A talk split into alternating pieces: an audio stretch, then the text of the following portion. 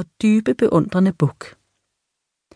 Charles førte hende op ad trappen og gennem kongelogen, der var så stor som et audiensværelse og yderst charmerende indrettet, så hun kunne hilse på folket, der var kommet for at fejre kongens første besøg i det nyligt genåbnede hjemsted for hans private teaterkompani. Det ville vare mindst en time før skuespillet skulle begynde, havde Thomas Killigrew fortalt hende, da hun planlagde denne begivenhed. En time, der var helliget jordiske glæder som sladder, fløten og intriger. Mens hun hilste, på myldret af ivrige ansigter nedenunder, tænkte hun, at det, der skete i kongelogen, var forestillingen. I hvert fald indtil tæppet gik. Hun mumlede så stille, at kun Charles kunne høre det. Fortæl mig lige igen, at jeg ikke er det mest chokerende syn, verden nogensinde har set. Charles så hende ind i øjnene. Yderst chokerende, søde skat. Også storslået, strålende og en masse andre usædvanlige ting. Og jeg vil fortælle dig det så mange gange, du har lyst til at høre det. Åh, lad være med at love mig det, for jeg er bange for, at jeg i en blanding af forfængelighed og tvivl vil få dig til at blive ved med at sige det, indtil længe efter, at teaterstykket er færdigt, og gadefejerne længes efter at komme hjem i seng. Charles lå, og Katarina tænkte, at der ikke var ret meget i verden, hun holdt mere af, end at være grunden til den latter. Han sagde, nej, hvis du virkelig har brug for at blive bekræftet, så se dig bare omkring. Der er ikke nogen mand her på stedet, der ikke beundrer dig, og heller ingen kvinde. Jeg er ligeglad med, hvad alle andre end dig synes. Så er du heldig, for med min inderligste oprigtighed, Kat. Han sænkede stemmen, som om han ønskede, at ingen andre end hun skulle høre det. Så gør du mig helt svimmel. Jeg tror, du ved, hvor meget jeg holder af et teaterstykke, men jeg vil bare ønske, at det var slut, så vi kunne være alene i dit soveværelse.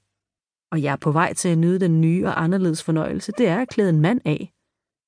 Katarina klemte hans hånd som en forsmag på senere berøringer og mærkede hans puls banke mod hendes. Jeg må være lige så dristig, som min påklædning får mig til at se ud og sige. Og sige. Så rystede hun smilende på hovedet og lød sin rødmen tale for sig. Charles lagde armen om livet på hende og kyssede hende.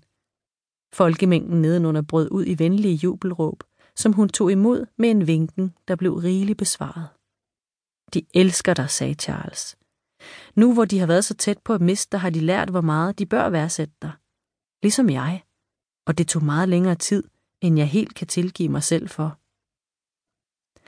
Overrasket begyndte Katarina at ryste på hovedet. Nej, sagde han med en alvorlig mine. Du er venligheden selv, og du vil ikke bebrejde mig det.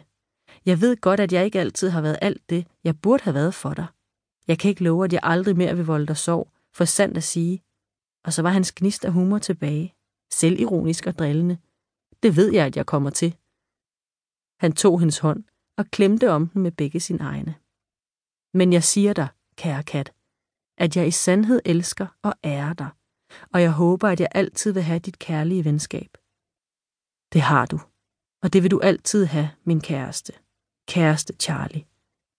Hun sagde navnet i en drillende tone og strålede, da han kom med sit karakteristiske og uhemmede latterbrøl.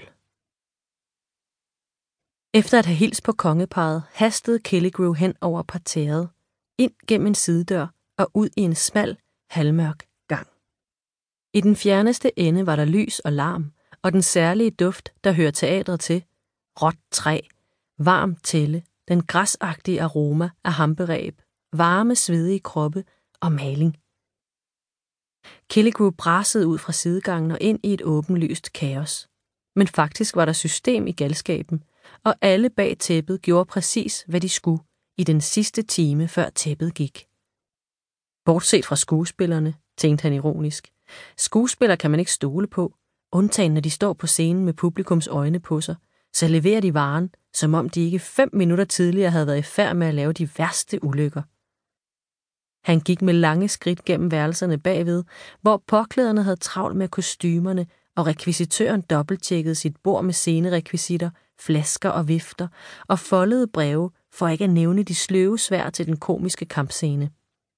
Han fortsatte ind i garderoben, hvor to dusin mænd og kvinder råbte og lavede sjov i en larm, som var helt ude af proportioner i forhold til deres antal. Mange af skuespillerne var halvnøgne eller mere, i færd med at få kostymerne på og male deres ansigter. Kvinder og mænd var lige spraglede og ublufærdige,